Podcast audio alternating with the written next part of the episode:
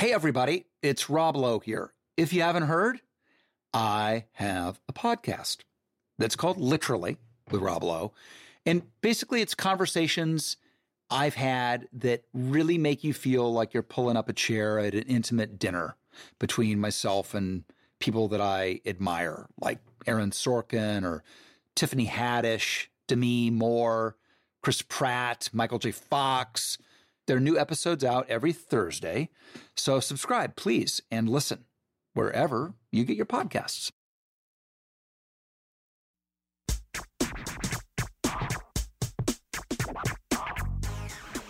Grammar Girl here. I'm Mignon Fogarty, and this week I have a rundown of the words of the year and a meaty middle about how you can become a better writer in 2017. And now let's get on to the words of the year. Online dictionaries aren't just convenient, they give the people who run the dictionary sites a view into the zeitgeist in a way that was never possible when people looked up words in physical books. Lexicographers see data about what visitors are looking up, and naming words of the year based on search spikes or overall increases in search volume for particular words has become a tradition. This year, it's pretty clear that political news and events were driving searches. Merriam Webster's word of the year for 2016 was surreal, which the lexicographers had spiked after the terror attack in Brussels in March, again in July related to a coup attempt in Turkey and a terror attack in Nice, and finally again in November after the US presidential election. Their definition of surreal is, quote, marked by the intense, irrational reality of a dream, unquote.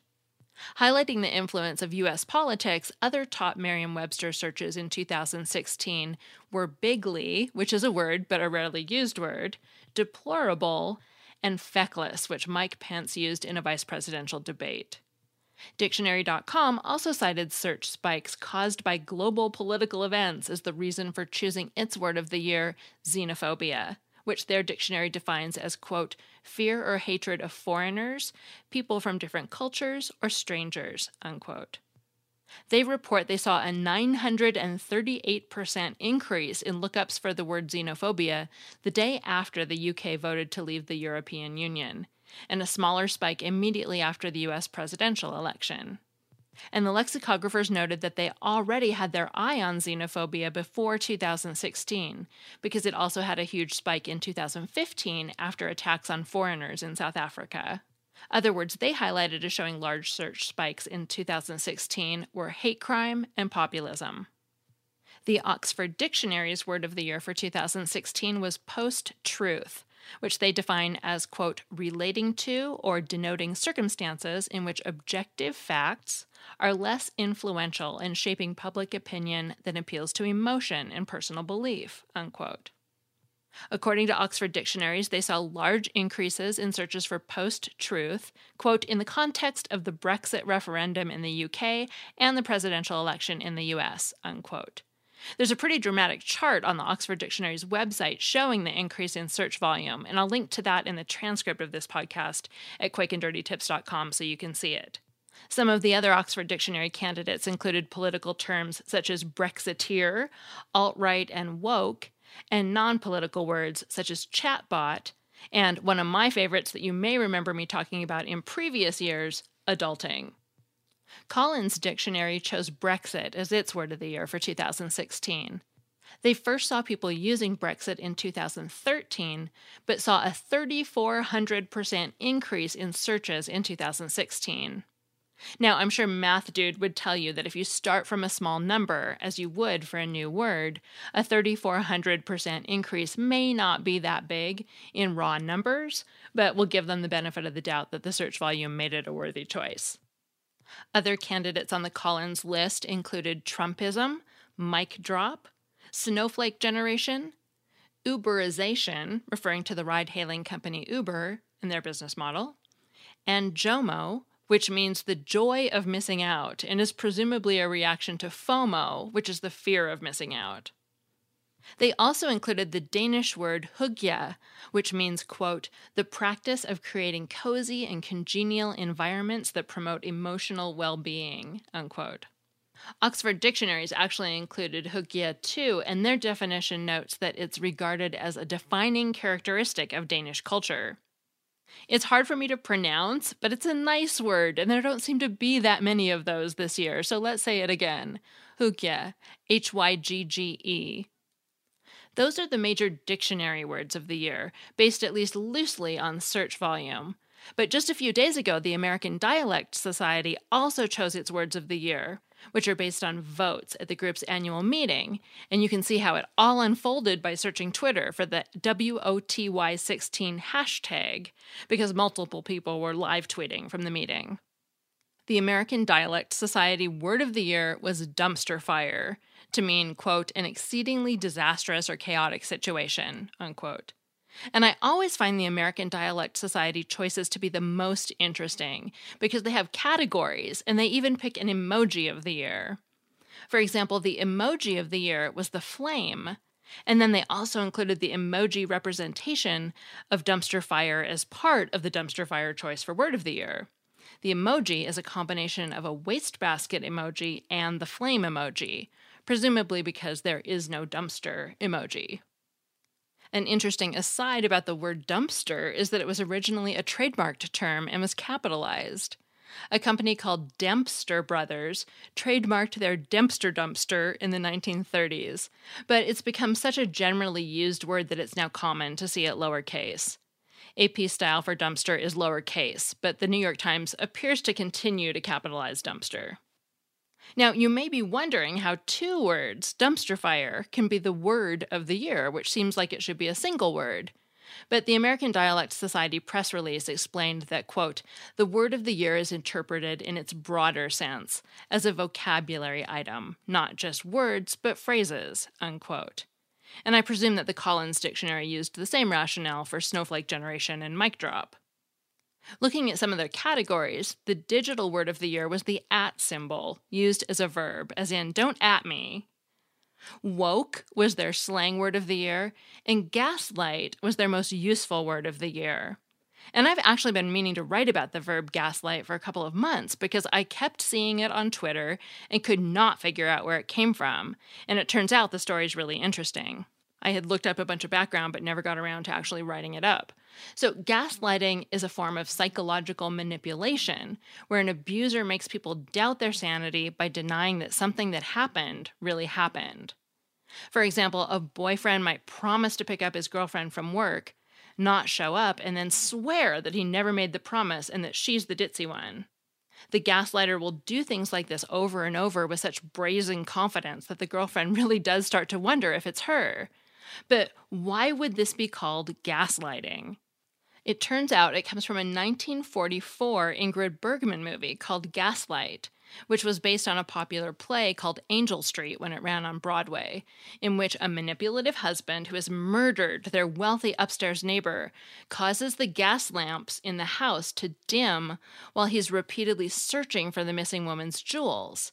And then he tries to convince his wife that it isn't happening, that she isn't seeing the lamps dim before her very eyes, and that she's going insane. So that was our wonderful year in words, according to lexicographers and linguists, and all of you who search for words in online dictionaries. I'm going to try to take a deep breath and focus on hygge. And now, on to tips for becoming a better writer. New Year's resolutions aren't always easy to keep when you try to change a personal habit, it can be hard to stay motivated. But what if instead you resolved to make yourself a better student or employee by improving your writing skills? It's a positive goal, and you can achieve it without drastic changes to your daily life. To get started on this resolution, here are four tips. First, find a peer editing buddy. You may have a friend who has the same major as you, works in the same department, or just has a similar interest in improving his or her writing. Reading each other's work can help you both in a variety of ways. First, it's always beneficial to have an extra set of eyes on your work to catch mistakes, both large and small. Even the greatest writers need editors. Second, knowing you're going to get your friends' input should be motivation to get your first draft done earlier and to work a little harder on it. It's like having a workout buddy. You can help keep each other accountable. Second, read a style guide. Yes, this may seem kind of boring, but devoting the short amount of time it will take to read a time tested guide will pay off. Garner's Modern English Usage, for example, has more than 900 pages that cover almost every topic you can imagine. If that seems too daunting, you could try one of the thinnest of tomes, My Grammar Girl's 101 Misused Words You'll Never Confuse Again. It covers only the most common errors, and at one tip a day, you'd be through it by tax time. Popular books can also be informative as well as entertaining. Woe is I, The Elephants of Style, and Grammar Girl's Quick and Dirty Tips for Better Writing all mix humor with writing advice.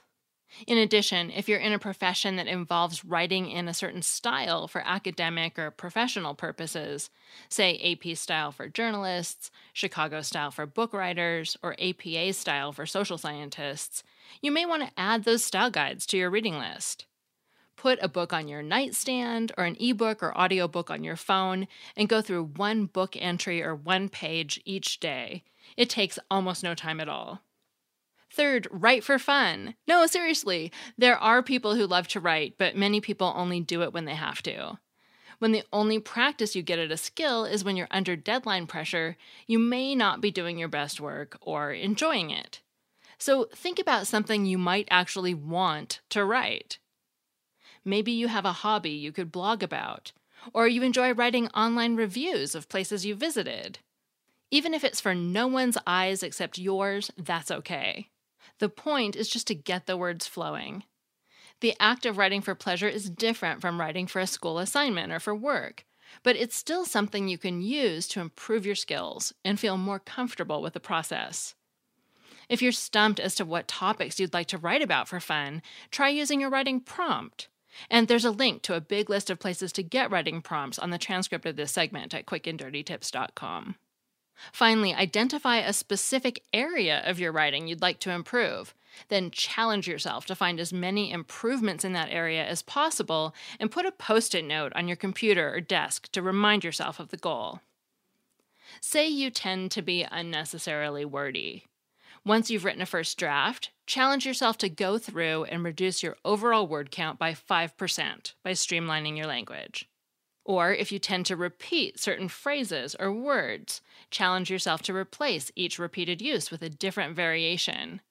A thesaurus can be your best friend for exercises such as these, but just don't go overboard subbing in words that are too out of the ordinary. If you implement even a couple of these four suggestions, you can be almost assured that your writing will improve with just a few minutes of extra effort each week. That segment was written by Laura Wegman, who's a contributing writer for Varsity Tutors, a live learning platform that connects students with personalized instruction to accelerate academic achievement. And I'm Mignon Fogarty, better known as Grammar Girl. The ebook version of my book, The Grammar Devotional, is on sale right now for just $2.99, and it's written in a tip a day format, so it'd be a great book to load on your phone so you can read a little bit here and there when you have spare moments, like we just talked about. That's all. Thanks for listening.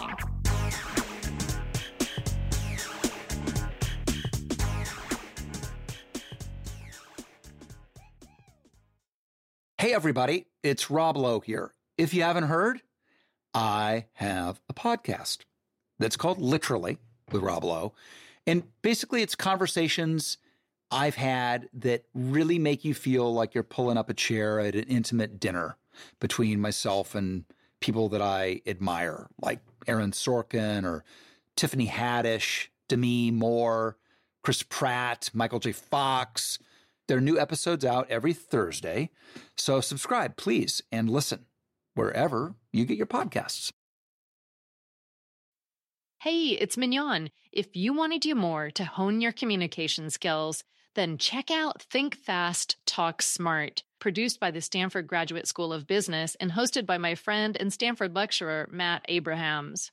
You may remember Matt from his interview on the show back in September when he shared his top tips for becoming a better writer and speaker. Think Fast, Talk Smart is his Webby award winning podcast, which has been downloaded 41 million times and has been the number one career podcast in more than 95 countries. So you know it's worth your time. Whether you're making a wedding toast or presenting at work, strong speaking skills are critical to success in business and in life, which is why Matt sits down with experts every week to talk about the best tips to unlock your communication potential.